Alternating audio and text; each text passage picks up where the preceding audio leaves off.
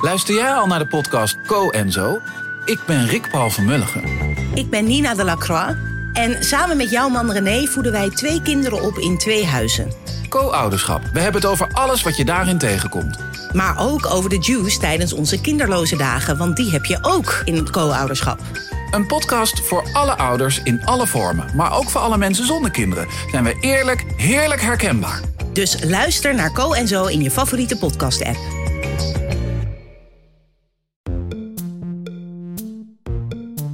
Fijn dat je luistert naar Boeken FM, de literaire podcast van de Groene Amsterdammer en Das Mag.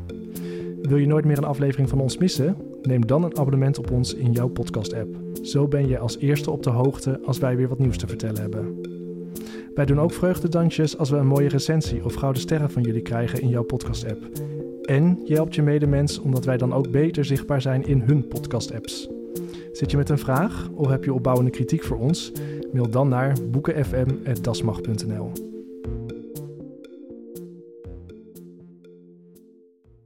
Dames en heren, heren, zie dan. Het is tijd voor het vierde seizoen van Boeken FM. En hier is hij, onze sprankelende, welbespraakte, eloquente, hypergrappige, hoogsensitieve Joost de Vries. Yeah! Het vierde seizoen is altijd lastig. Het vierde seizoen is altijd zo of het beste seizoen uit de serie... Ja. of het seizoen dat ze echt over het hoogtepunt heen zijn. Ja, zelfs bij Game of Thrones. Ja, dus het, wordt, het gaat er wel echt om spannen dit seizoen. En dan zijn we ook nog eens verminderd in aantal. Ja, maar daar vertellen we zo meteen over hoe, hoe, hoe het allemaal eruit gaat zien, toch? Nieuw seizoen, meer urgentie, meer cliffhangers. Joost. Cliffhangers, meer spanning, mystery guests. Mystery guest. Ehm, voor het boek van deze week was ik een beetje opgekomen door Misha de Vrede. Misha was een van de grote mevrouwen van de Nederlandse letteren van vooral de vorige eeuw. Eh, ze publiceerde gedichten, recensies, essays, kinderboeken. Ze had hele leuke affaires. Ze won allerlei prijzen, schreef voor Vrij Nederland. Nee, stop. Dan moet je even wat ingaan op die affaire, Joost. Dat kan je niet zomaar benoemen. Nou, ik, Met laat, ik het zo met ver- wat ik wat? een, wat het enige verhaal dat ik, dat ik... Bedoel, ze heeft met Geert-Jan Lubberhuizen gehad, bijvoorbeeld de beroemde uitgever. En ze vertelde een keer een verhaal aan me dat W.F. Hermans haar handen vastpakt. En toen zei hij, had zulk meisje, wat heb je mooie handen. En dat vertelde ze 60 jaar later nog steeds aan. Toen dacht ik, W.F. Hermans, niet echt een soepele, soepele versierder. Nee. Maar goed, ik moest aan Misha de Vrede... Nooit meer slapen, zou ik denken. Eh, ik moest aan Misha denken. En niet dat ik haar super goed kende hoor. Ze schreef gewoon af en toe eh, voor de Groene. Eh, en als ze dan aan een stuk werkte, dan belde ze je op en dan wilde ze heel lang met je praten. Misha groeide op in Batavia, eh, in Nederlands-Indië voor de oorlog. Eh, ze bracht de oorlog door met haar moeder in een jappenkamp. Japanse interneringskamp. Ja, ik vroeg me af, mag je dat woord nog zeggen? Nou ja, hetzelfde als zeggen, we zijn gepakt door de moffen. Ja, oké. Nou goed, in ieder geval, eerder dit jaar overleed Misha. Ze was dik in de tachtig. En wat ik al zei, zo ontzettend goed ken ik haar niet persoonlijk, echt amper. Maar Marja Pruis, mijn collega, die kende haar heel goed. Die ging heel vaak bij de langs eh, in het eh, verzorgingstehuis. En bij een van haar laatste bezoeken in dat verzorgingstehuis in Amsterdam... drukte Misha Marja een boek in de handen. En dat was Kruis of Munt van Jo Boer. En dit moet je lezen, zei Misha. Eh, ze zei, toen ik dat boek voor het eerst las, was ik er zo over ondersteboven van... dat ik mijn hele meisjeskamer in woede overhoop heb geslagen. Oh. Dus dat leek me een heel goed boek om eh, dit nieuwe seizoen van Boeken FM mee te beginnen. Eh, Kruis of Munt van Jo Boer, klassieker uit 1949... die deze maand uit de vergetelheid is geraakt... en opnieuw is uitgegeven door Prometheus. En Joost, maar Mag ik... Hey Ellen, wacht. wacht ik, ik moet had eerst... een leuk bruggetje nog even. Oh, en dan kon maar je ik wilde je voorstellen gewoon. Ik wilde je... Oké. Hoe doen we dit nou, Merel? Dit was leuk. Jullie mogen veel ruzie hebben. Dat Oké. is goed. Nou goed, maar Joost, ik heb een spontaan bruggetje. Joost, je bedoelt dat dit, eh, dit boek heb ik al eerder voorbij zien komen in de kranten dit jaar. In maart had Sylvia Witteman het erover. Nou, alsof, het, alsof de duvel ermee speelde, noemde. Sylvia Witteman dit als echt een van haar favoriete lievelingsboeken. Favoriete lievelingsboeken, Het is wat ontzettend lelijk weer gezegd. Maar het seizoen begint net. Ja, en dat is gewoon de spanning van het nieuwe seizoen. Even inkomen, even inglijden. Ehm, die noemde dat als een van haar all-time favorites. Kees van Koten noemde het niet te lang geleden ook als een van zijn all-time favorites. Nou, en dus Misha de Vrede. Nou, en blijkbaar bij Prometheus zaten ze op te letten en dachten ze: oké, die moeten we opnieuw uitgeven. Dus, dames en heren. Dit wilde ik gewoon zo graag zeggen. Dus voor het eerst dat ik wil zeggen: welkom bij Boek FM, de literaire podcast van de Groene Amsterdammer en uitgeverij Das Mag. Tegenover mij zit schrijfster van de prachtige dichtbundel Hogere Natuurkunde en andere dichtbundels natuurlijk. En het deze week vorige week, moet ik zeggen, verschenen.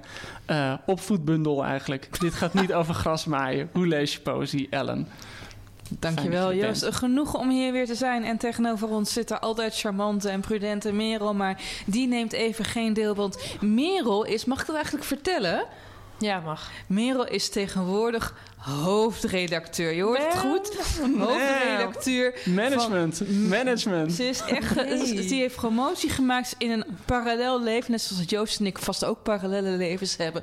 Is Merel nu de baas van Denksport? Klopt dat? Zeg ik dat goed? Een soort van. Een ja, soort van Denksport. Een, een, takje van Denksport. Maar je blijft toch wel nog bij ons, Merel? Ja, ja weet je heel lief. dus ik blijf natuurlijk voor altijd bij je. Score. Maar we kunnen dus niet meer. Want weet je, kijk, toen Merel dus een paar afleveringen voor Bob inviel in het vorige geweldige seizoen, kregen we zo ontzettend veel fanmail dat we dachten, nou, we gaan Merel aantrekken als vaste kracht. Maar die tijd heb jij helaas niet. Nee, sorry jongens. ik was vooral ook bang dat Merel ons zou eh, overvleugelen.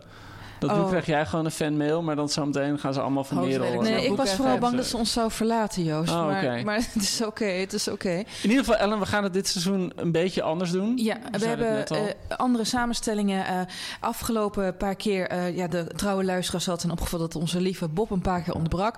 Bob die heeft het eh, momenteel heel erg druk, eh, zowel privé als in zijn werk. En we hebben ervoor gekozen om Bob af en toe een shining glansrol te laten hebben in verschillende uitzendingen. Waarvan wij denken dat zijn expertise er niet in mag onderbreken.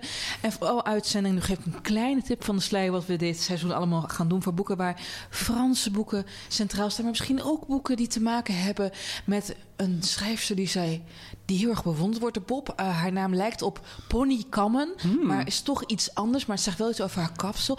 Anyway, genoeg verrassingen. Genoeg, genoeg. Meer urgentie dan ooit. En dus dit wonderschone boek van Jo Boer, althans volgens Michel de Vrede, ook Marja Pruis. En nog veel andere. Hey, hoe andere. moeten we dit boek eh, typeren? Van Eh, tevoren. Ellen? nou ja, weet je, kijk Joost, eh, dit boek ging... Ik lees even misschien leuk voor jou als lezer. Hè? Uit welk jaar is dit boek? 49. Het is een vergeten roman. Ja, Het is een boek. Het boek kreeg het, nog voor het uit was al eh, een prijs toegekend. De Vijverbergprijs, als ik me ja niet vergis. inderdaad. Van de Jan Kampert Stichting. Van die J. Campus. Die Vijfbergprijs is later omgedoopt door de Bordewijk Stichting. En eh, dat was nog voordat het boek uit was gekomen. Dat is toch de beste PR die je dat je is kan lekker voorstellen? inderdaad. Ja, ja. En jij stelde dit boek voor. En de grap was dat jij zei van... ja, dit boek moet je lezen... want die vrouw heeft een idioot leven gehad. En dat vind ik vaak niet een aanbeveling... eh, om een boek te gaan lezen. Dat zegt namelijk niks over de literaire kwaliteiten... van de desbetreffende auteur. Maar jij vertelde zulke maffe verhalen over deze Jo Boer. Dan moet je even... eh, je moet- even een paar anekdotes doen... zodat de lezers ook even af van hun stoeltje kunnen vallen. Het grappige, is, het grappige is, eh, ik hoorde inderdaad dus die Jo Boer. Ik had geen idee of het een man was of een vrouw. Ik heb het gewoon gegoogeld. Eh, en dan kom je op een hele sumiere Wikipedia-pagina. Maar wel zo'n sumiere pagina dat je meteen denkt... oké, Wat is hier aan het handje? ja, gewoon, er wordt verteld... ze is geboren op Java. Eh, toen verhuisde ze naar Den Haag. Daar kreeg ze tekenles van onder andere Jan Torop. Volgens staat er... Na de zoveelste ruzie met haar moeder... gingen ze in 1924 bij Charlie Torop in huis wonen. Nou, Charlie Torop natuurlijk een van de grote schilders. En je denkt ook meteen... wat is die ruzie met haar moeder? Eh, daarna vertrok ze naar Parijs... waar ze onder andere werkte bij het Nederlands paviljoen... in de koloniale wereldtentoonstelling. En met Piet Mondriaan samenwerkte. Inderdaad, en Zatkien. Ehm, in de jaren 30 exposeerde ze haar tekeningen en schilderijen, want ze was afhankelijk eigenlijk gewoon schilder en tekenaar. En bij toeval en geldgebrek staat er, kwam het manuscript van haar eerste roman Katrina en de Magnolia's bij Nijg en Ditmar terecht. En daarna heeft ze eigenlijk een heel gek, gek interessant leven gehad. De Wikipedia vertelt allemaal niet. Maar ik ben dus vandaag de hele dag bezig geweest met dingen eh, over haar te lezen. Eh, ze woonde met haar vaste vriendin Joffer Roelofswaard. Joffer Roelof. Joffer, wat een geweldige Dat naam. klinkt een beetje zoals Matroos Vos. Matroos Vos, Joffer Roelofswaard. Ze woonde heel lang in Algerije tijdens de oorlog. Eh, in de oorlog eh, was in dienst van de Royal Navy. Je hebt het over de Tweede Wereldoorlog nou. de hè? Tweede Wereldoorlog, ja, inderdaad. Eh, na de oorlog, eigenlijk vanaf 44, de bevrijding van Parijs, werkte ze op de Nederlandse ambassade in Parijs. En na de oorlog schreef ze eigenlijk in vijf jaar vijf romans. Eh, en vertaalde ze Sartre, Gore Vidal, D.H. Lawrence. Eh, en inderdaad in 48 ontving ze eh, de Vijverbergprijs voor Kruis en Munt. Eh, nog voordat het was verschenen, Bordewijk zat in de jury. En het gekke is, ik bedoel, dit lees je zo en dan ga je gewoon allemaal nog meer dingen lezen. Want je denkt, ik wil hier nog meer over weten. En wat, ik kwam gewoon allemaal grappige anekdotes. Ik, ik kwam een stuk tegen, dat, dat zal ik even voorlezen uit, uit het Parool 1965. En ze, in dit geval ze, hebben, nou goed. Ze moest soms dagen gaan huilen omdat ze tegelijk met Reiner Maria Rilke geboren was. En de verhalen over haar rijgen zich maar aaneen en worden steeds gekker en gekker. Want wie liep er negen maanden in dezelfde jurk rond, dag aan dag? Jo Boer. Wie schreef er zulke enge griezelverhalen dat ze s'avonds fluitend door haar eigen huis ging om niet doodsbang te worden? Jo Boer. Wie smokkelde geld toen na de oorlog gelduitvoer verboden was? Jo Boer. Wie stopte bij een onverwachte controle een biljet van 1000 gulden in een roomtaart die ze juist op schoot had? Jo Boer.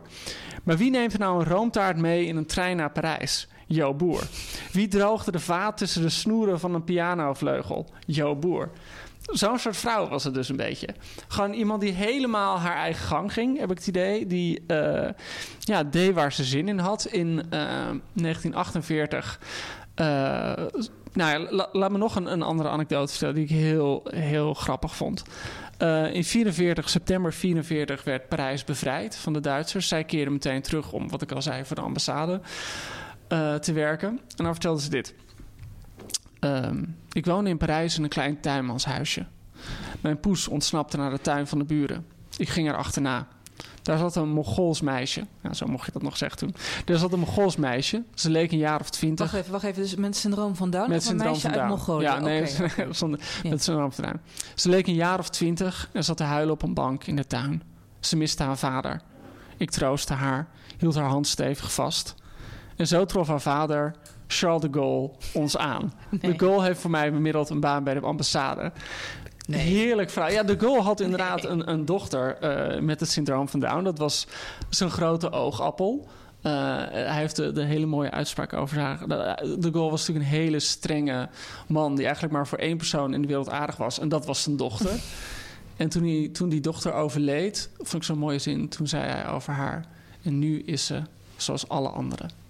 Oh, ja, wat mooi. zielig hè? Wat zielig. En, uh, maar goed, uh, en, en dat is wel het fascinerende als je zo leest over dat, dat leven in Jo de Boer. Ze kende Sartre, zat echt op het juiste moment in Parijs. In Nederland was ze heel erg bevriend met Anna Blaman en Nettie Nijhoff. Dus een beetje... Reven ook? Ja, Reven ook, inderdaad. Ja, een beetje die cirkel ook van lesbische schrijfsters en uh, die, mensen die heel erg met dat thema bezig waren.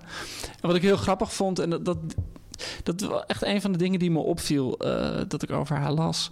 Uh, ze vertaalde Lady Chatterley's Lover van. D.H. Lawrence. Oelala. Die ken je wel. Ja, natuurlijk. Uh, dat is natuurlijk het boek van Lawrence waarin hij ja, vrijer dan ooit over seks schreef. Dat was nog nooit zo gedaan ongeveer. ja, over nou ja, zelfbeschikking van de vrouw over het orgasme. Maar ja, vrouwen kwamen klaar. Nou, dat, ja. dat, dat, dat, was, dat was nogal een big deal. En zij vertaalde het. En ik kwam een recensie tegen van FC Domenicus. Mij zei het niks, maar ik heb het hier op de is een redactie. pseudoniem, of niet? Uh, ik heb het, ja, dat was een, een pseudoniem voor een hele gezaghebbende uh, conservatieve uh, criticus. En wat hij hem heel erg verweet, wat hij haar heel erg verweet, dat stond ik, kwam ik tegen. Um, dat zij, dat de boer, vooral een prijs op heeft gesteld. De smerige woorden, die in het Engels door een beginletter en een streepje waren aangeduid. Dus in het Engels waren ze weggecensureerd. Voluit te vertalen door platte, vieze uitdrukkingen. Nou, uh, in datzelfde stuk werd uh, Anna Blaman uh, door die Dominicus ook zeeloos genoemd. En er is een brief van haar. Uh, van, van Jo Boer aan Blaman. Hij zegt: Laat je niet van je stuk brengen of plechtige mijn heren en mevrouwen je aan of ontmoedigen, met of zonder prijzen en bezegelingen. Of ze je werk moreel, amoreel of immoreel vinden, verheffend of vernederend, hoogstaand of laagstaand. Wij hebben samen meneer Domenicus zo boos gemaakt dat voor zijn constitutie en zijn huisdokter pleit dat, hij, dat ik zijn doodsbericht nog niet heb gelezen in de krant. Heus, lieverd, het is om te juichen en wij doen immers zelf lekker wat we willen. Wees hartelijk omhelst door je immorele soort en lotgenoot, Jo Boer. Lekker. Heerlijk. En, maar wat er dan ook nog bij komt, en daarom hoop ik dus zo... Ik bedoel, ik vertel het nu allemaal smeug, want het voelt allemaal zo smeuig aan. En volgens, voor zover ik weet is er geen grote biografie van haar. Volgens Nee. mij zit dat er helemaal in. Ze is ook nog eens verdwenen een tijd. Wat? Ja, gewoon, ze, ze schreef in de jaren 50 haar boeken. Of in de jaren, eind 40, jaren ja. 40. En de jaren 50 was ze gewoon een beetje kwijt. nou ja, goed, kortom, daar zou iemand... Ze is in 93 overleden trouwens.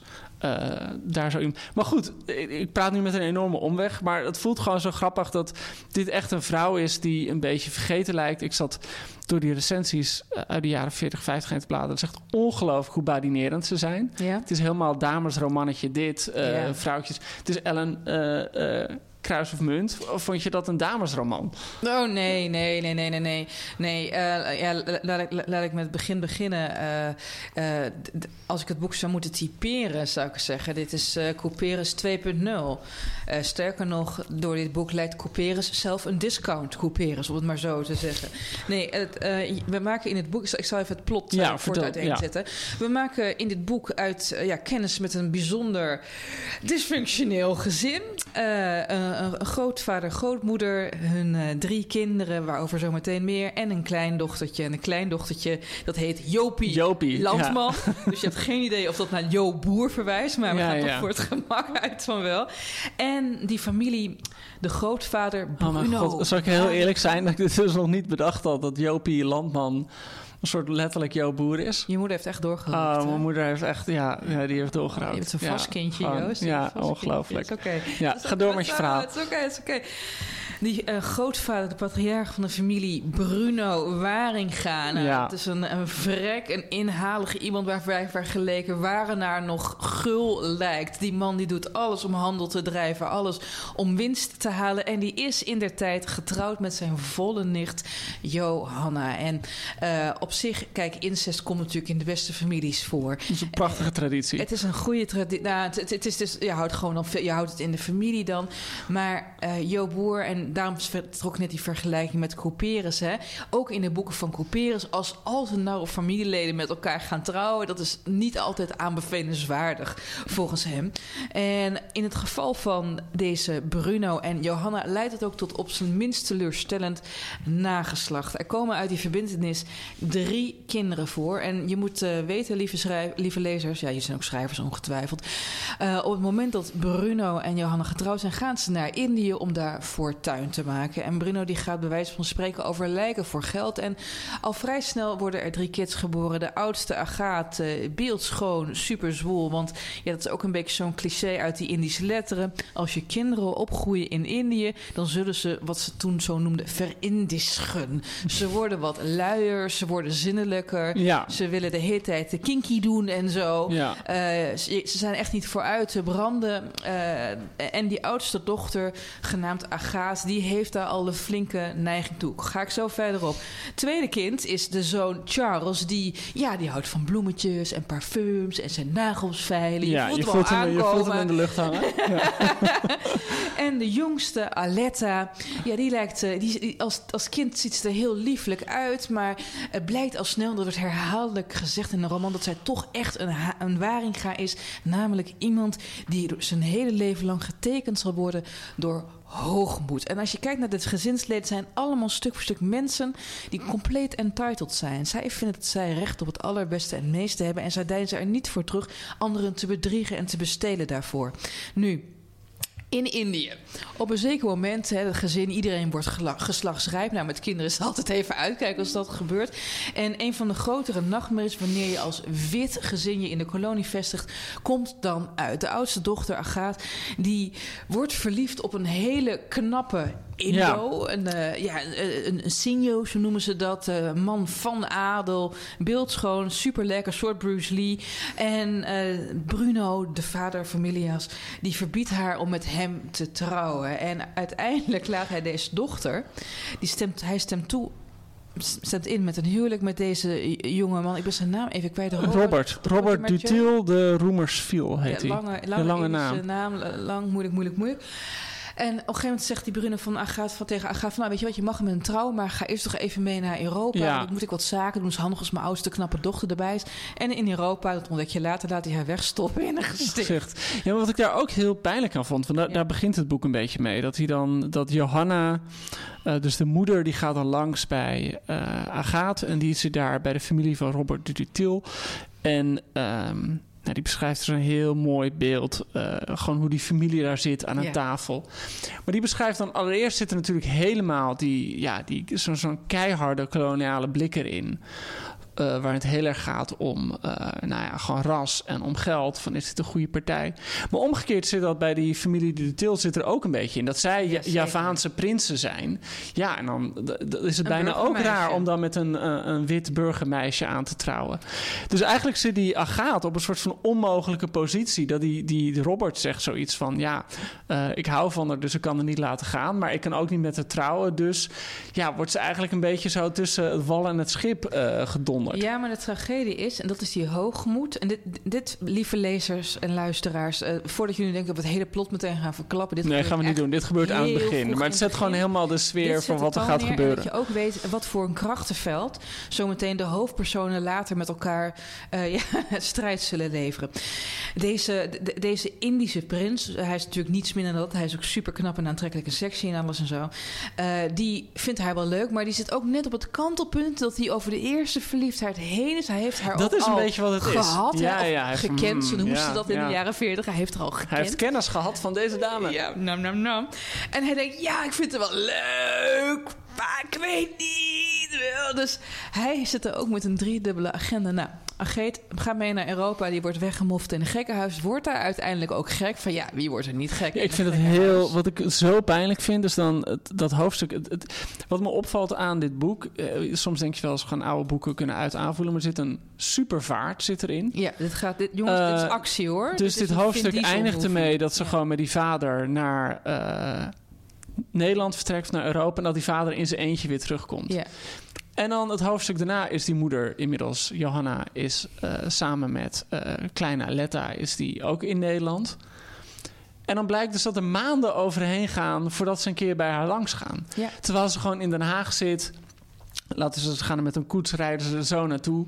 Dus er- er- zit al zo'n kilte in die familie. Dat er gewoon maanden overheen gaan voordat ze een keer het kind dat ze zelf weggestopt hebben in een, eh, Een in een gaan inrichting. van, hey ja. yo, En dan dat? komen ze daar langs en is die Agathe is helemaal een beetje kinds geworden. Dus die vraagt alleen van, oh, heb je speelgoed voor me meegenomen? Of heb je eh, wat lekkers eh, meegenomen? Ja. Heel hard meteen. Het is heel hard. Zit verderop nog wel iets ontroerends is. Maar eerst nog even terug naar het hele voorland. Oh ja, sorry. Dan heb je dus die Agathe, die is weggestopt. Dan heb je die Charles, die eigenlijk al die tweede, tweede kind, de zoon, die wordt, zit al vrij snel, is die, eh, zit hij in Argentinië, daar zogenaamd handel te drijven. Maar ja, hij is ook in echt. We weten inmiddels allemaal dat hij zo gay is als een confetti-kanon. Dus weet je wel. En Bruno Waringa, die heel graag ook een erfgenaam wil. Ja. Die ziet wel in dat, dat deze Charles niet, eh, Die geen gaat- die nageslacht gaat gaat, verwekken.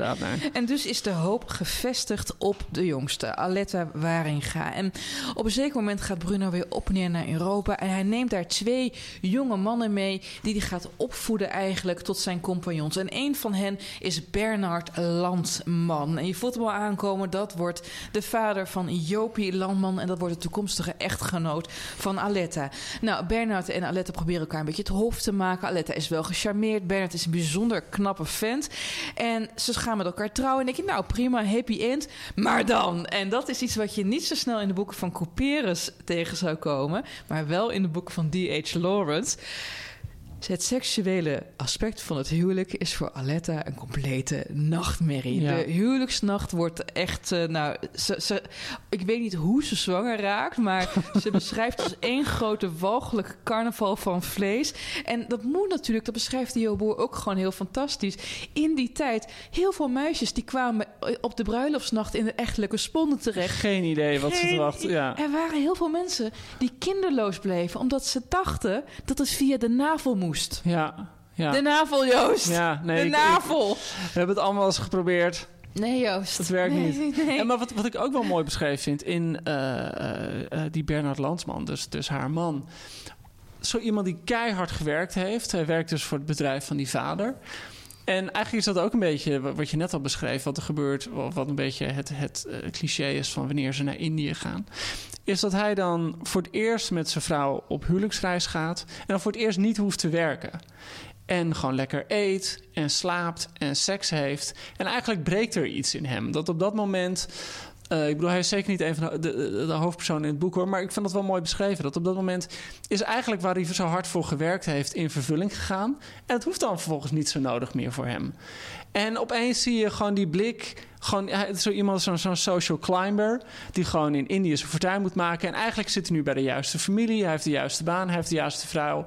En hij heeft zoiets van. "Mwah, wel prima zo. Nou ja, aanvankelijk, maar En, nou, gaandeweg. ja, wordt- gaandeweg zie je dat natuurlijk. Ja, dan gaat die blik dwalen en dan gebeurt er natuurlijk van alles. Want die hoogmoed der Waringa's heeft ook, gaat ook zijn eh, wissel trekken op dat huwelijk. Want, beste luisteraar, op een gegeven moment wil deze Bernard Landman... nou, die wil ook weer even zijn geld krijgen. En zij krijgt natuurlijk ook een toelage omdat hij met Aletta is getrouwd. Dan blijkt dat Aletta, dus zijn nieuwbakken vrouw... voor het geld zou gaan. Dat de vader, Bruno, maakt al het geld aan haar over. Dus als eh, deze Bernard dus, eh, een sigaartje wil kopen... dan moet hij aan zijn vrouw om toestemming vragen. En dat is eigenlijk het begin van het einde. Ja, dat Want is. Dat, die ja. Bruno en die Aletta die lopen hem constant te bitch slappen, te vernederen, weet je wel. Ze- Het gewoon, elke dag is het de roast of Bernard. Ja. Het houdt niet op. En dan tegen het einde van Aletta's zwangerschap... en Aletta tijdens die zwangerschap... die is ook gewoon helemaal in puin. Die is verlept, die is ongelukkig... die walgt van het kind dat ze draagt. En vlak voor ze moet bevallen... denkt Bernard, ja, eh, het is wel mooi... Die neemt de benen met een andere vrouw. En dat, mensen, is dus het begin. Dit is de achtergrond waartegen dit verhaal zich afspeelt. Het kind wordt geboren. Lijkt heel erg op de vader, pijnlijk genoeg. Het gezin moet vervolgens naar Nederland emigreren vanwege wat zakelijke Ja, ja, ja. omstandigheden of zoiets. Ze belanden in Den Haag waar ze niemand kennen, in een klein huis. Dan begint de ellende. Ja. Wat ik nog heel even dit, ik bedoel, dat vond ik, ik moest er hard op om lachen. Eh, het boek heeft eh, een best wel een soort van. Ja, het is gewoon keihard, maar af en toe ook dus heel sardonisch daardoor. Dus ik moest heel erg om lachen dat die. ehm, ja, die Bernard is naar een bal en die komt niet terug van het bal. Eh, nou, dat soort van het, het Nederlands-Indische equivalent van een pakje sigaretten halen Ja. is blijkbaar. Ik ga naar de sociëteit. ik zie, je ik zie je vanzelf weer. Ja, ja, ja. En dan komt die man van eh, de vrouw met wie die verdwenen is, die komt naar haar toe. En dan Naar, naar, naar Aletta. Naar Aletta, ja. En dan zegt hij- je zult zien, meisje, dat ze samen vandoor zijn gegaan. Die knappe man van je en mijn Maaike. Reeds haatte Aletta de klank van de naam, Maika. Een Maaike, de naam van een aanstellerige idioot. ik opeens denk van, goh, zou ik nooit over de naam Maaike na... Maaike, maar ja, nu ik hem gehoord heb, dan zal dat toch voor altijd Ik vind Mike een hele leuke naam. een hele leuke naam. Het zijn alleen maar leuke mensen die Maaike heten. Dat is helemaal moeten we vast, eh, moeten we vast erbij zetten. Maar dat toont inderdaad, want dit boek is echt... eh, nou ja, ik, ik geef geen spoilers. Ik vertel dat eh, die Jopie die groeit op in dat gezin in Den Ja. Haag. Iedereen is een controlfreak. Iedereen wil Ja. de baas worden van dat gezin. Iedereen wil ook gewoon de baas worden van het op handen zijnde familiefortuin. Want ja, dat gaat er heel erg over. Waringa's in de rest van Nederland die, die een kasteel hebben. Ja, en een staten hebben ze Een ergens in Waringa- over. Ja. Waringa staten in Friesland. Iedereen loopt elkaar extreem te manipuleren om dat geld maar in handen te krijgen. En dat is aan de ene kant ontzettend grappig. Je hebt bijvoorbeeld een nichtje, Nelly, die probeert van haar oude moeder, ze is eigenlijk aan het wachten tot die moeder doodgaat en zij het enorme fortuin kan incasseren. Daar loopt ze al, terwijl die moeder nog een beetje seniel aan het worden is, loopt ze al stukjes te stelen, weet je wel? Hier dan een paar cent, hier als ze boodschap doet. Nee, nee, nee, het was toch iets duurder dan gerekend. Dus net zoals die Nelly heeft ook die Aletta Waringa een soort enorme sok onder haar bed. Waarin het gestolen geld van de familie zit. Wat ze eigenlijk gebruikt om wanneer eindelijk de oudere generatie dood is. zelf eindelijk de vrijheid te smaken waar ze zo lang naar heeft verlangd. En in dat krachtenspel groeit dat kleine meisje Jopie Landman op. Een meisje klein, zo wordt ze beschreven, kwetsbaar, lelijk. En Agathe, of eh, Aletta, en dat vond, ik heel, dat vond ik heel mooi en heel wrang in het boek, heeft een ontzettend ambiguur verhouding met haar dochtertje. Enerzijds haat ze haar, Ja. ze lijkt op Bernard. Ja. Eh, al gauw snel in het boek blijkt ook dat zij het kind de hele tijd op de kop geeft, omdat de vader haar heeft verlaten. Eh, overigens, op een gegeven moment erkent deze Aletta ook niet meer haar eigen schuld in het verlaten van die vader. Ze erkent niet meer dat ze, hij, ze hem kapot heeft getiraniseerd en hem financieel heeft Nee, er afgesneden. wordt ook heel, heel sneu beschreven dat de Jopie dan op school is. En eh, dat, dat dan wordt eigenlijk wordt opgemerkt... vind ik kan beter een dode vader hebben of een, dan gewoon geen vader. Het is alsof haar vader gewoon het hele bestaan van die man... alsof dat gewoon uitgegumd is. Nou ja, en het is een schandaal Ja. natuurlijk. En eh, gedurende haar hele jeugd probeert die Jopie... die heeft een soort ideaalbeeld van de vader. Op een gegeven moment komt ze indirect ook in contact met die vader. Gaan we niet verklappen, maar dat zet haar hele wereldbeeld... als het ware eh, op zijn kop. Maar eh, wat ik dus zo mooi vind... deze Aletta die haat haar dochter... maar houdt tegelijkertijd ook van haar dochter. Kijk, dit, deze, deze landman zal haar dan niet gaan verlaten... om het maar Ja. zo te zeggen. En die Jopie wordt er helemaal gek van. Want hier heb je een moeder die op een gegeven moment... als Johanna er niet meer is, eist dat zij met haar dochter op de kamer slaapt. Hier heb je een moeder die haar elke minuut van de dag controleert waar ze is. Hier heb je een moeder die niet wil dat ze te veel huiswerk maakt... omdat ze dan te weinig aandacht voor haar ja, heeft. nee, het is, ja. Dit is een moeder, als je hiermee in quarantaine gaat... Oh mijn god. Ja, Ja, dan bel je meteen een kindertelefoon. ja. De hele dag door. Maar je had geen kindertelefoon in Den Haag in de jaren twintig, Joost. Nee, hoe moeten die kinderen dat gaan? Nou, die zijn er allemaal heel ongelukkig van geworden. Ja, die zijn allemaal ongelukkig geworden. Ondertussen zie ik in eh, wilde paniek Merel naar ons zwaaien. En Nou, ik ben heel kalm hoor. probeert jongens. ons Nee, duidelijk ze te maken. kalm. En ze is in ben- paniek. Ze is ben helemaal heel rood kalm. aangelopen. Ja. Probeert ons duidelijk te maken dat er vragen zijn. Ja. Er zijn vragen. En er zijn ook hele eh, leuke luisteraars die ons ehm, op verzoek van Ellen Ja. hebben laten weten hoe en waar ze naar ons luisteren. Oh, wat leuk. Als we dat als eerste doen... Ja, laten we dat als Oh, dat vind eerste ik heel doen. leuk, ja. Ehm, nou, we hebben bijvoorbeeld Roos. Die zit eh, momenteel in quarantaine op het Franse platteland. Oh, en zij wow. zegt, eh, Nice. als ik niet zelf lees hier... tussen haakjes Julian Barnes, Effingers, eh Gerbrand Bakker... met het uitzicht op groene heuvels... luister ik naar alle podcasts die ik van jullie download... terwijl ik fruit pluk, schoonmaak en tot jam roer. Roos, ik ben Wauw. jaloers. Lady Chatterley. Ja, I loved it. Ze maakt veel eh pruimenjam. Dan hebben we Tim uit België, die eh, vaak naar Boeken FM luistert tijdens het koken met eh, de Bluetooth speaker in de keuken. en Gert-Jan uit Rotterdam, die zegt: eh, Wel nu, dat doe ik of tijdens het thuiswerken, dan wel op mijn fiets, een bijna racefiets, naar mijn werk. Jullie zijn dan mijn soundtrack terwijl ik langs de Schie of de Akkerdijkse plassenfiets van Rotterdam naar Delft of terug. Oh, fantastisch. Ja, dan hebben we Rogier. Die zegt, bij mij verschilt dat nogal. Ik ben een computerspel aan het spelen. Tussen haakjes gezien Joost's verwijzing naar Medieval 2 Total War in de Republiek is hij een gamer. Dus voor de volledigheid Crusader Kings 2. Oh, ja, ja, ja. I loved Ja. it. Maar Joost, je bent toch geen gamer? Je hebt wel een Playstation? Ik heb een Of- PlayStation. Ik ben zo nu Sorry. en dan... Ja. Voetbalmanager Championship Manager 4. Oh, je hebt wel, ja, nee, had jij een ik voetbalspel? Nee, hebt niet The die Witcher managers, Maar die gespeeld. managers heb Ja. ik nooit zo gedaan. Want dat is dan echt dat je eigenlijk... Dat gaat gewoon om statistiek. Ja. Maar, maar, wacht dan- maar jij, hebt The Witcher gespeeld. Die heb Ja, ik bij de jou Witcher heb ik allemaal gedaan. Red Ja. Dead, eh, Redemption. World of ik heb al die Warcraft dingen. ook. World Ja, of Warcraft zo. gedaan. Ik Ja. bedoel, ik ben... eh, ik- Maar Rogier, ik ben ook een gamer, hè? Ja. Ik heb een PlayStation 3, een Nintendo Wii, een Nintendo Wii U, een Nintendo DS, een Switch en straks een PlayStation 5. Oh, leuk. Ja. En ehm, Rogier die eh, doet het ook terwijl hij kranten leest op internet of fora bekijkt. En anders is hij zijn mancave aan het opruimen. Oh. En dan hebben we Nathalie uit Groningen. Het luisteren van de podcast doe ik trouwens vaak tijdens het wandelen. Van huis naar het station, de winkel of het forum. En tijdens het poetsen van de keuken. En eh. Marieke uit Groningen. Dus misschien komen jullie elkaar een keer tegen. Want eh Marieke die luistert ons tijdens het wandelen met de hond. Of solo rondjes hardlopen. eh, om weer eens goed bij te luisteren. Of wanneer ze een patiënt in de tandartsstoel heeft. Dat soort- Zo'n gevoel heb ik bij deze Marieke. Ja? Ja, komt volgens mij dat zit een tandarts. Oh. Oh. Ja, ja. Nou, Oké, Marieke, misschien kun je dit laten weten. Ja, Ja, let us know, Ja, Marieke. dat is leuk. Ja. Oké. Hey, en eh, we hebben ook weer vragen gekregen. eh, waaronder een vraag van eh Quinten. En Quinten zegt... Beste Ellen, Joost, Bob en Merel. Jullie zijn ondertussen al enkele jaren mijn favoriete pendelbuddies. Ik zit wekelijks meerdere uren in de auto... en ben altijd blij als er een nieuwe podcast van jullie uitkomt. Een toprit heb ik dan. Laatst, laatst was ik onderweg op een druilige dag.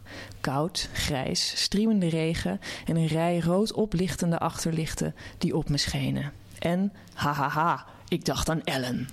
Nou, Nou, die zit waarschijnlijk in haar zetel onder een dekentje met een cavia op haar schoot te lezen. Kan ik jullie nu tot mijn imaginaire vriendjes rekenen? Vraagteken. Graag. Oké, Quinten, dus eh, bij deze het antwoord is ja. Eh, een bekentenis. Ik heb nog nooit een boek van AFTH van der Heijden gelezen, zegt Quinten.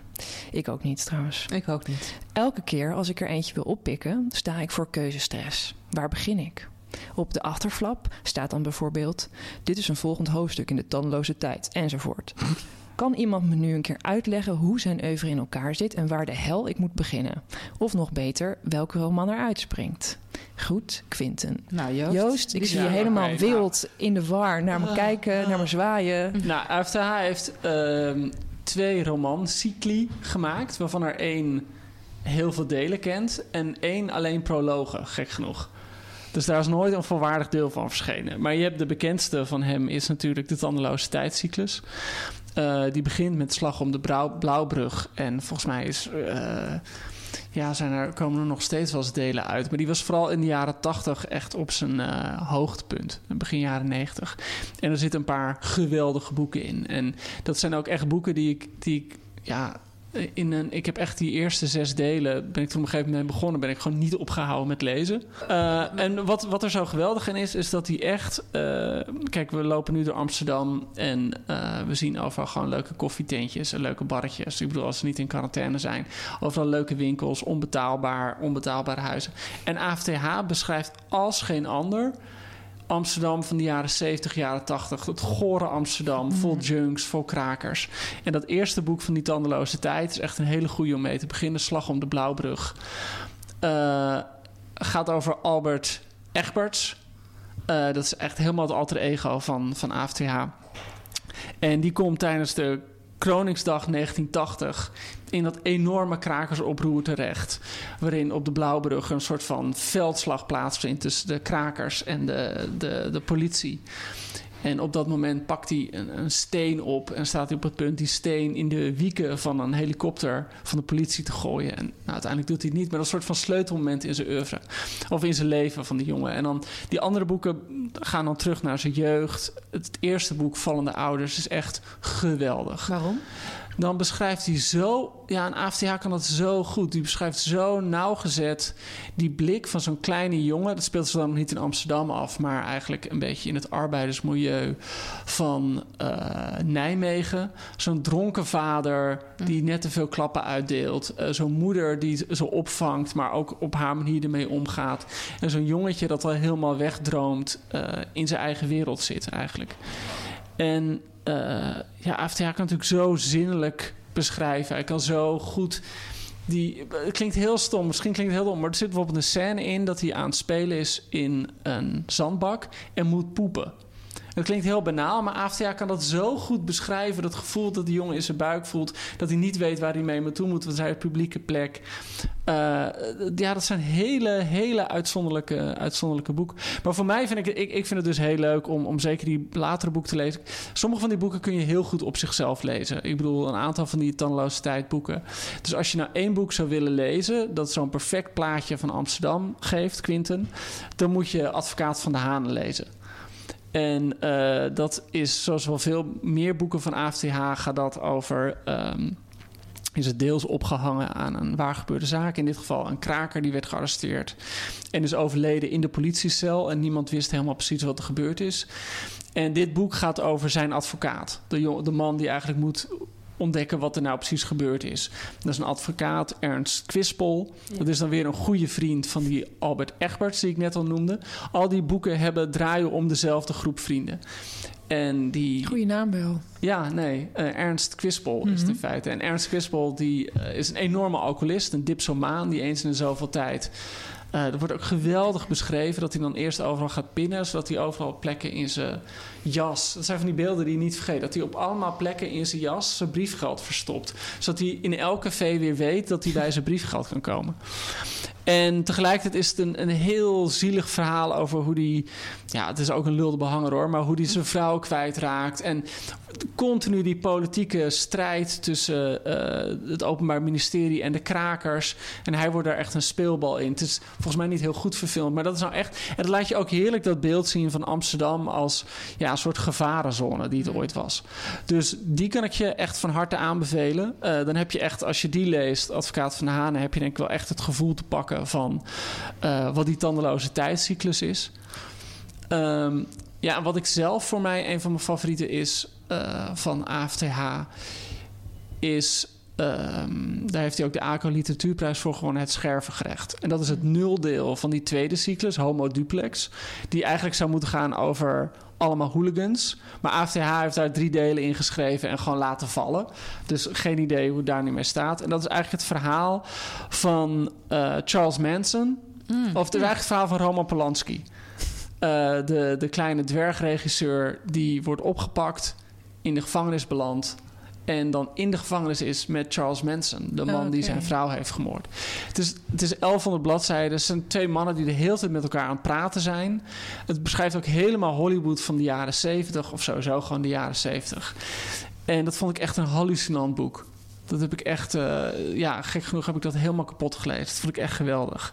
Dus dat staat heel erg op zichzelf. Dus eh, ja, Quinten, eh, lees gewoon Slag om de Blauwbrug. Dat is maar 100 pagina's. Kijk, goed begin. Dan eh 500 pagina's eh, Advocaat. Advocaat van de Hanen. En als je dan echt nog... Als kers op de als taart. kers, Nou ja, als zeg maar een soort van Kers- kersen, kersenboom op een, op een kleine taart. Dan kan je nog op een, aan die kersenboom 1100 op een pagina's cupcake. van... Oké, dus de, Ja. Ja. Oké, top. En ik zal een foto van mij met mijn cavia en een dekentje op Instagram zetten. Op, op de Instagram van Boeken FM. Ja, het boek FM. Heel Yes. makkelijk. Ik heb ook een dekentje hoor. Maar geen, Maar geen cavia. Nee. Nog niet. Oeh, ik zie hier een verjaardagscadeau. We hebben nog een vraag van Johan. En Hi, Johan die ehm, zegt het volgende. Ik luister altijd met veel plezier naar jullie podcast. Informatief en ook nog leuk om naar te luisteren. Het is ook inspirerend in die zin dat ik al verschillende boeken die jullie hebben besproken heb gelezen, die anders aan mijn aandacht ontsnapt zouden zijn.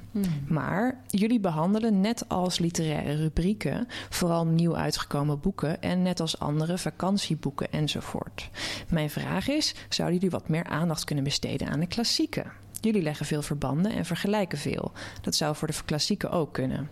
Te meer daar onze opvatting over de inhoud zich blijft ontwikkelen in de loop van jaren en eeuwen. En als tweede. Mooi gezegd, Johan. Wauw, ja. Ja, en als tweede, kunnen jullie een klassieker noemen die je behandeld zou willen zien?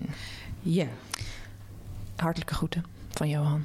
Johan, goedjes terug. Eh, jongens, even, mag ik spoiler geven alvast eh, wat we dit seizoen gaan doen? Ja, Oké. een hele kleine spoiler. Een hele Ja, kleine spoiler. Ja. Johan, we gaan een aantal klassiekers bespreken. Dus je valt echt met je neus in de veganistische roomboter bij in dit seizoen. Wij gaan... Kijk, het is natuurlijk altijd zo dat wij van onze kerstaflevering... sowieso iets heel speciaals moeten gaan willen maken. En we gaan voor deze kerstaflevering... gaan we literatuur, buitenlandse romans bespreken.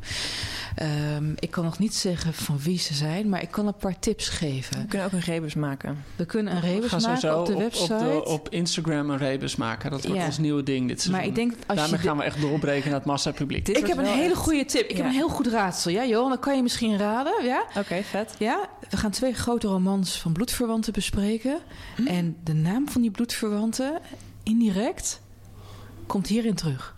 Als je de bel hebt horen luiden, weet je waar straks de klepel hangt. Nice. Snap jij hem? Ik ja? snap ja, hem, ja, ja, ja, ja, ja.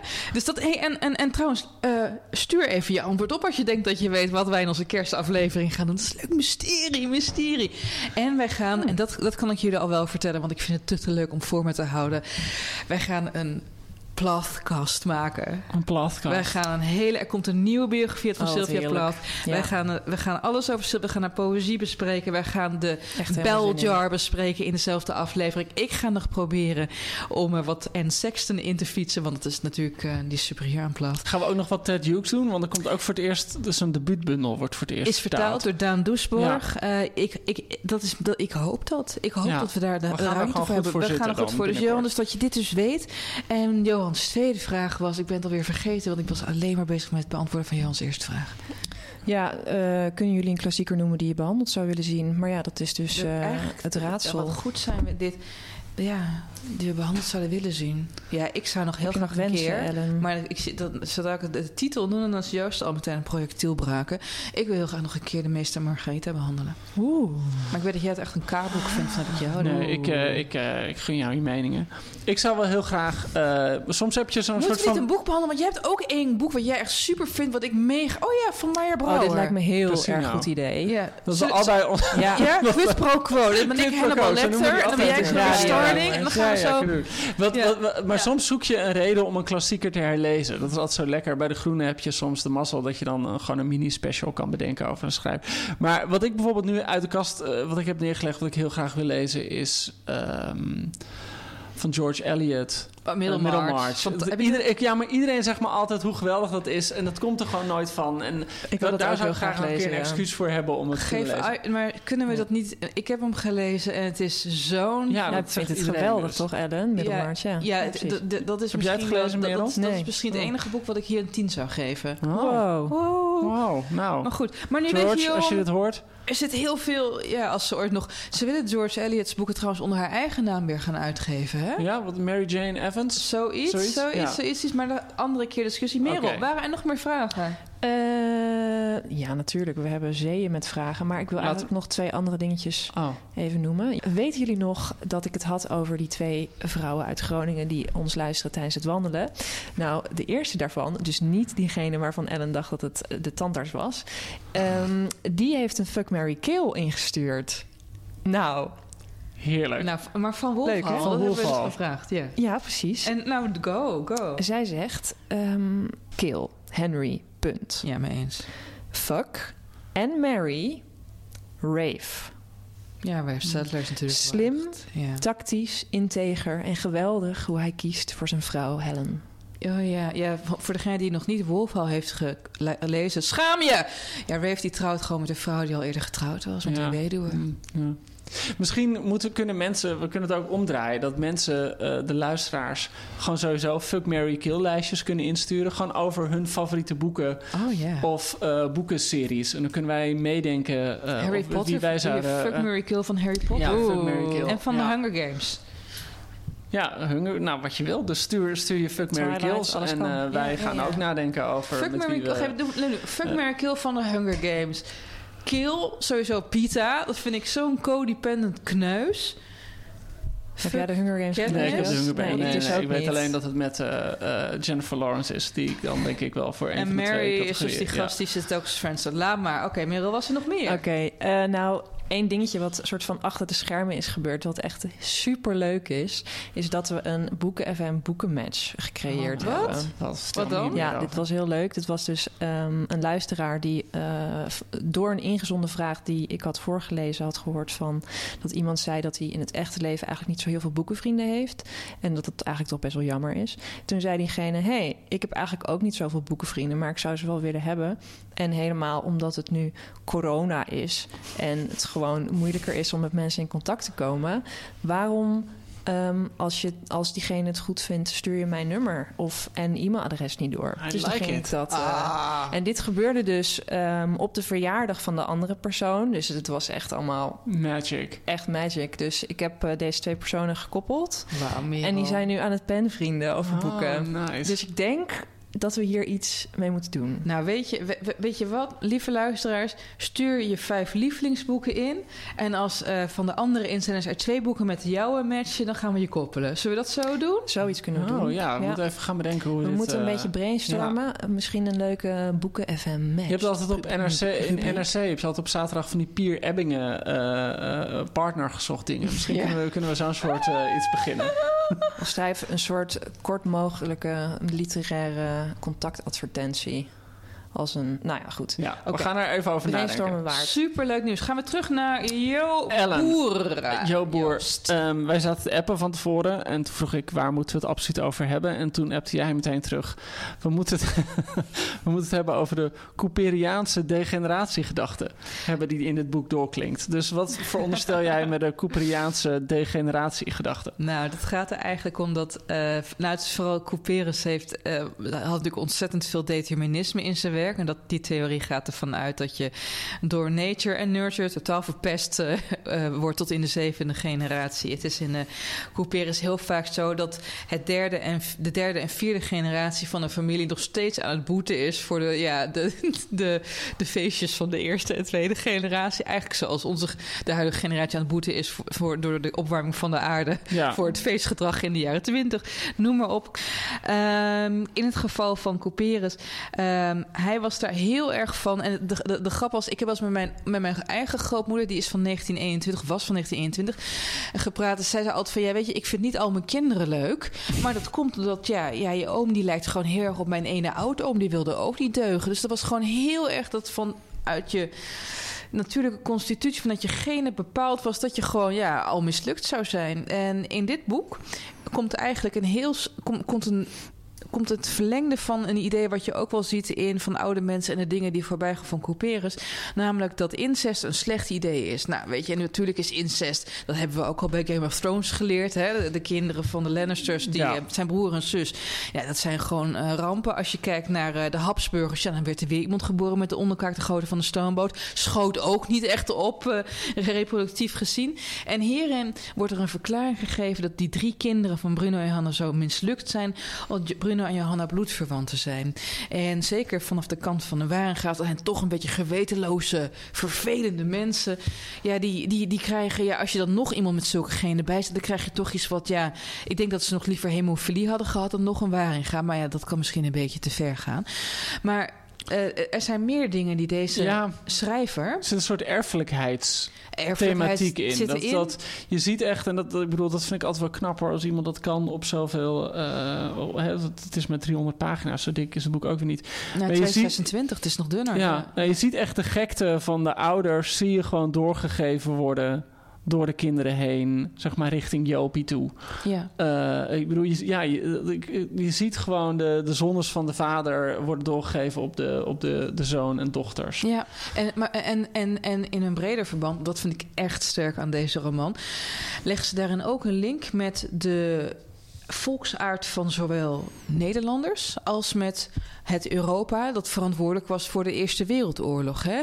Overdreven hoogmoed, waar iedereen onder gebukt ging. Weet je wat natuurlijk het hoogmoed van fijne siècle van nu komt het paradijs. Ja, even moet nog een klein wereldoorlogje, maar geen probleem. Gaan een paar duizend mensen dood, maar dan komen we in het grote paradijselijke ja, eindtijd en rijk. Nou, daar was zich een beetje op gekeken. En wat je hierbij ook ziet, is dat die hebzucht en die eigen neiging van Europa om niet te erkennen dat zij ook vuilbaar zijn. Dat zie je op microniveau in deze familie Warenga weergegeven. En dat vind ik toch wel echt heel scherp. Ik weet niet, Joost, hoeveel, hoeveel ruzie zij heeft gekregen door haar uitspraken over Nederlanders. Dat die ook gewoon allemaal ja, bekrompen mensen zijn. En, ja, werd uh, niet in dank uh, afgenomen. Inderdaad. Nee, oké, okay, ik denk dat het geen feest was. Um, maar goed, die, die gedachte van de degeneratie en determinisme, dat zit er heel sterk in. Maar uh, wat ik echt heel bijzonder vind. Er zit ook een uitweg in. Je kan ontkomen. Ja, want dan, dan kom je eigenlijk bij uh, de titel. De titel, ja, dat is gewoon kruis of munt. En dat, dat staat natuurlijk al ergens voor. Ja, die titel op een gegeven moment zegt de broer Charles een paar keer tegen zijn zus Aletta: kruis of munt, hè? De op of de onder. Ja. En zo zien die waanga's ook de mens. Je bent of een winnaar of een ja. verliezer. En wat ze daarbij vergeten in al hun arrogantie, is dat je een winnaar of een verliezer bent op basis van hun voorwaarden. Net zoals dat als je nu kijkt naar het neoliberale systeem, je bent een winnaar of verliezer, verliezer afhankelijk van je kapitaal en van je maandelijkse inkomsten. En die Jopie, die laatste generatie, begint zich te ontworstelen. En die begint manieren te zien om anders ja. te zijn dan die familie. En dat begint, dat vind ik al heel ontroerend, in haar kindertijd. Dat is op een gegeven moment, dan moet je je voorstellen dat die Jopie, die wordt, altijd, wordt heel schattig beschreven om verkleinwoordjes. Het is gewoon heel vertederend. En dan ontdekt zij ergens een bosje met een aantal bloemetjes. En dat ze denkt van, wauw, hoe kan zoiets groots bloeien en ontstaan buiten mijn familie om? En dan daagt haar voor het eerst het besef dat er ook een wereld is buiten het enge gezin waarin zij opgroeit. En dat zijn kleine doorbrekingen van dat hokje waarin ze haar levensdagen slijt. En dat zijn inzichten die, dat weet je aan het begin van de roman ook al, die haar vader ook heeft gehad, vlak voordat hij de benen neemt van Ja. de moeder. En die jeugdervaringen van de Jopen, die doen me soms ook denken, dat een mooie roman van eh Marielke, de aantekeningen van Malte Laurits Brigge, waarin ook een kind centraal staat dat af en toe verder begint te kijken dan de wereld die de volwassenen aan hem hebben voorgesteld is. Die ziet opeens, krijgt ook een soort sublieme ervaringen. En deze Jopie, die krijgt dat ook. Die ziet ook dat er schoonheid is... zonder dat die moeder die schoonheid afdwingt. En heel langzamerhand begint die Jopie zichzelf te worden in dat gezin. En dan moet je je voorstellen, lieve mensen... die moeder is echt... Ik weet of iemand hier wel eens heeft gedate met een needy boyfriend... of een needy girlfriend. Nou, dit is een needy moeder... die dus elke seconde van de dag wil bepalen... wat ze doet, waar ze mee bezig is. En dat die Jopie daar haar eigen wereld in begint te scheppen, dat vond ik heel knap gedaan. En het is ook heel leuk om te lezen.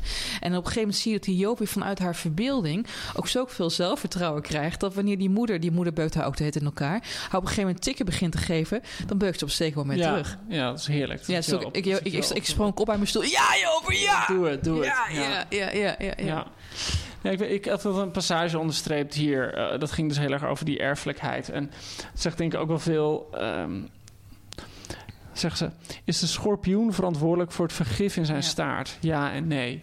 Niet de schorpioen als eindresultaat is verantwoordelijk voor de afzichtelijke dood die hij verspreidt, maar de lange rij der schorp van de schorpioenen, die langzaam van wezen verwisselen tot aan het protoplasma der allervroegste aardedagen, die het vergif in zich hebben verzameld en vermeerderd als middel om een eigen vormgeving te geraken.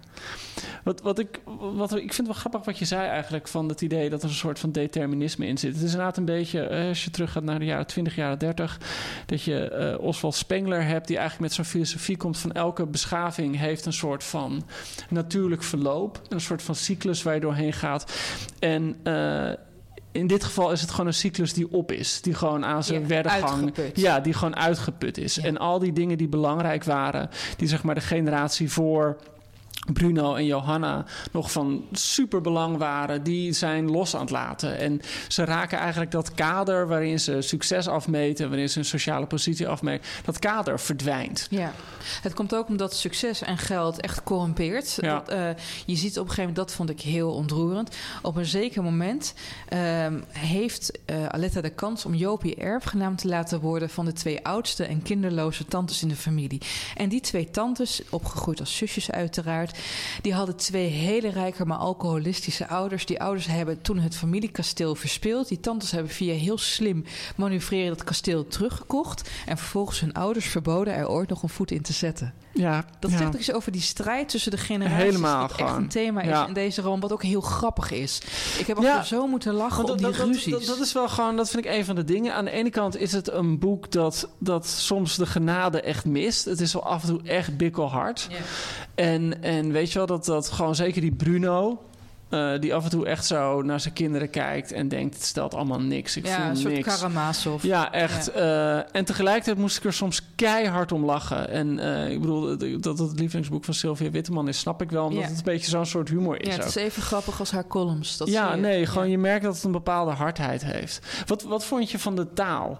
Taal vond ik niet storend. Had ik wel even verwacht toen ik de eerste pagina las. Want het is toch een beetje dat jaren 40, 50. Wat ik wel jargon. verwacht had van Prometheus, dat zit, staat echt zo voorin van het is trouw, het is gezet, trouw gezet naar dit en dit. Want er zitten wel inderdaad reeds en, en nee en wel nu. er zitten soms dat je van die dingen, van die, of eh, der, weet je wel, dat je denkt van goh, je had het ook heel makkelijk kunnen aanpassen. Dan had je het misschien net, maar goed. Ik vond het helemaal niet storend. Ik vond sommige dingen echt... eh, nou, mag ik mag gewoon de eerste... Het waren twee Ja, dingen die me bij, bijbleven. Ik ga niet het laatste hoofdstuk voorlezen, want dat is echt verbluffend Ja, mooi. verbluffend. Ik was er echt... Ik heb daar alleen dat maar laatste hoofdstuk, onderstrepen. ik ja. heb dat echt... Ik was gewoon dat je echt stilvalt van wauw. Ja. Maar goed, het begint bijvoorbeeld zo. Ik, ik vind het een hele fijne, sprekende eh, taal. Haar moeder was Pukstruk. Haar grootmoeder de K en de Kuuk. Haar grootvader de Happert. Tenminste, dat was zoals zij naar binnen toe heette. Naar buiten toe hadden ze een andere, meer gangbare namen, zoals opa en oma. En de verschillende, steeds verspringende namen voor Pukstruk. Die de woorden moeder, mammy of zelfs mama op acrobatische wijze wisten te vermijden. Voordat zij zich in latere jaren kristalliseren zouden tot het koude woord mama. waarvan de schelle dubbele A-klank tot een bespotting werd en een hoon van alle zachtere gevoelens van eerbied en liefde. En ik denk Ja, dat ik, moet zeggen dat ik juist dat begin, daar moest ik echt even inkomen van, hè, is het weer zo'n kinderbrabbeltaalroman? ja, ik begrijp wat je bedoelt, Ik maar, moest maar, komen. maar hoor. meer die eerste alinea, dat, dat is natuurlijk gewoon dat beeld van Jopie. Daar zit al helemaal aan de ene kant begint het met dat, dat kakendoek en pukstruk en happert en mammy en weet ik wat, gewoon heel kinder. Maar de, de laatste zin is eigenlijk al gewoon dat het woord mama gewoon hoon is. Ja. Het, het woord mama is gewoon een bespotting. Er zitten Ehm, zoveel regels ook in die je gewoon als die, die kan je op Brainy quote kan Ja, je ja, plaatsen. Het is, Absoluut. het is heel sterk. Ehm, wat, wat, wat ik, wat ik, maar dat vond ik niet eens het knapste van deze roman. En ook niet hoe ze die personages die wel echt levensecht worden inleefd hebben. Maar ik vond de plot. Ze, want ze, ze brengt je, ze drijft de lezer eigenlijk naar een, naar een ontknoping toe. Ja. Je ziet hem niet aankomen. En als er dan eenmaal is, denk je, dan, hoe heb ik dit niet zien Ja, ja, aankomen? helemaal. Wat Ja, de Gewoon fuck? helemaal. Ja, ja, ja. Helemaal. Ja. Maar ook omdat het het personage, ik ga nu niks verklappen, het Nee. overvalt het personage ook. Ja, En dat is eigenlijk hè, dat, dat kruis of munt, maar er is een derde deur. Dat is zo mooi gezegd. ja nou, want, want daar hadden we het even, waar jullie niet bij waren, lezers, af en toe ook, eh, hadden we het erover. Ehm, kruis of munt is eigenlijk staat, staat die kruis of munt voor een levensinstelling, wat ik al eerder zei van die Waringa's. En zowel die Bernard Landman, dus de vader van Jopie, en Joop zelf, die vinden een derde manier Ja, om daaraan te ontkomen. Nou, dan gaan we niet dat gaan we niet spoilen. Gaan, gaan we niet spoilen. Maar dat was ook echt. En hoe ze dat beschrijft. Ze beschrijft op een gegeven moment dat, eh dat Jopie daarover nadenkt. En dan ziet ze opeens een derde deur verschijnen ook. Het is gewoon echt alsof Ja. een nieuwe dimensie opent. Ja. Dat is heel, heel knap. En weet je. We hebben het nu vooral over die familiedynamiek, maar er zitten ook nog zoveel ontroerende dingen in. Op een gegeven moment krijgt. eh, kijk, Jopie mag natuurlijk met geen ander kindje spelen, maar dan krijgt ze een uitnodiging van, de enige, van het enige adellijke meisje uit de klas. En dan moet ze wel. En dan heeft ze met het adellijke meisje ook meteen zo'n intense, lieve vriendschap. En dan staan zij tegenover een schilderij van het adellijke meisje. En dan zien ze hoe dat meisje moet zijn van haar familie. En dat is een totaal ander beeld dan dat meisje dat dan op hetzelfde moment, dat adellijke meisje dat haar hand vasthoudt en van vlees en bloed is. En dat soort kleine Ja, ja. scènes vond ik echt ontzettend knap. Maar het allersterkste van deze roman vind ik het plot. Ja, Het is, het is uiteindelijk dat je denkt van Jezus. En ik, ik, ik werd vanochtend wakker. Ik heb het gisteravond uitgelezen. Ik dacht van, oh, lekker even weer lezen in. Nee, het is uit. ja. Waar ik dan echt heel blij om ben, is dat ik dit boek gewoon eh, uitgekozen had met het idee van iemand vindt het goed. En dus het voelt al zo heel fijn dat we er allebei zo, zo happy over zijn. Ja. Moeten, we om een, moeten we een cijfer doen? Ja. Oké, wat is jouw cijfer, Ellen? 9,5. 9,5. Oké. eh, ik Want dit, geef... dit is een boek wat ik echt aan mensen cadeau Ja, zou doen. ik wil het zeggen. Ik Ja. vind het ook echt eh, ja, gewoon heerlijk dat dit, dat dit uitkomt. En dat dit uit de en af en vergetelheid toe, is af en toe moest ik wel een beetje dat ik denk van... oké, ik lees door, weet je wel. En dan komt het weer in een stroomversnelling. Nou, wat, En- wat ik wel grappig vind aan die, die opbouw van die hoofdstukken... is dat ze heel vaak een soort van of een beetje samenvattend, algemeen beginnen... en dan opeens zit er zo'n stroomversnelling in handeling in. Ja, Dan zit je helemaal in de scène. precies. Opeens is er een scène. Dat vind ik ook Dat- zo... dat werkt die gewoon, afwisseling eh, werkt heel goed. heel goed. Wat zou jij geven? Ik zou het, eh, denk ik, ook een 9 geven. Een 8,5 of 9,3 een- dus. Oh, sorry, Ja. gemiddeld. En 9,3, Ja, dat, dan is, is dat even hoog als Muriel Spark... de beste Ja, wat is ook weer de hoogste die we ooit gedaan Volgens mij hebben? was dat een 9,5. Dan was Kan dat? was het voor Muriel Spark. Ja. Want we hebben uiteindelijk de Wolf Trilogie een 9,2 verge- gegeven, als ik me niet vergis. Nou, boeit ook niet. Wordt niet. Dit is aardig hoog. Aardig hoog voor, het- Zeker. voor de eerste aflevering De van eerste het aflevering. nieuwe, meest urgente, meest spectaculaire, meest mysterieuze seizoen van Boeken FM. Eh, volgende keer zitten we hier weer met denk ik meer mensen dan nu. Eh, we zijn heel snel weer terug, want dat kan ik jullie echt verzekeren. Mensen vragen wel eens aan ons wanneer zijn jullie nu, maar we hebben het hele najaar al ingepland. Heel Dus we weten wat we gaan doen, eh, wanneer we gaan doen. Alleen, veel doen. alleen de Nobelprijswinnaar is nog onbekend, want daar gaan we natuurlijk ook iets mee doen. Eh, in ieder geval, we zijn er super snel weer. Merel, achter de knoppen, Ja. dankjewel. Oh, nog even belangrijk. Wij zullen op Instagram, dat is een nieuw voornemen van ons, gaan wij Ja. kleine hints posten. Wat Ja. de titels gaan zijn, rebusjes voor de boeken die we gaan behandelen dit seizoen. goed. Want we hebben niks anders te doen. We hebben echt niks en meer anders te doen. selfies van Ellen met elkaar. Ja, oh ja, we gaan ook Ja. selfies met, En Joost met een eh, met konijnen en dekentjes. Heb jij een konijntje? Nee, ik heb geen konijn, maar wel. Ehm, Oké, dus Merel, dankjewel. Eh Ellen, Graag gedaan. heel erg bedankt weer. Joost Girl, Eh, dankjewel. Yes, yes. Als je vragen hebt, stuur ze naar Boeken FM. Dankjewel. Oh, hey. Dank je, Joost. you're welcome, guys. ja. Eh, als je boeken hebt, stuur ze naar vragen hebt, stuur ze naar boekenfm.dasmag.nl. Word allemaal abonnee op de Groene Amsterdammer. En mocht je dat nou te duur vinden, koop dan gewoon het nieuwe boek van Ellen Dekwiets. Dit gaat niet over grasmaaien. Oh ja, mogen we het Dat daar nog zijn even alle, over hebben? Alle verhalen van Ellen over hoe poëzie Oh. werkt en waarom je het kunt lezen. En het ziet er zo mooi Het uit. ziet er echt heel kun je mooi niet, uit. Oh, niet dank je, zien, maar het ziet, echt. Ja. het ziet er echt heel mooi uit, het boek. Ja, Oh, dus jongens, het eh, dit gaat niet over grasmaaien. Ik En geef- Jo Boer. en jouw boer. En de Groene Amsterdammer. En ons. Koop ook van mijn boeken.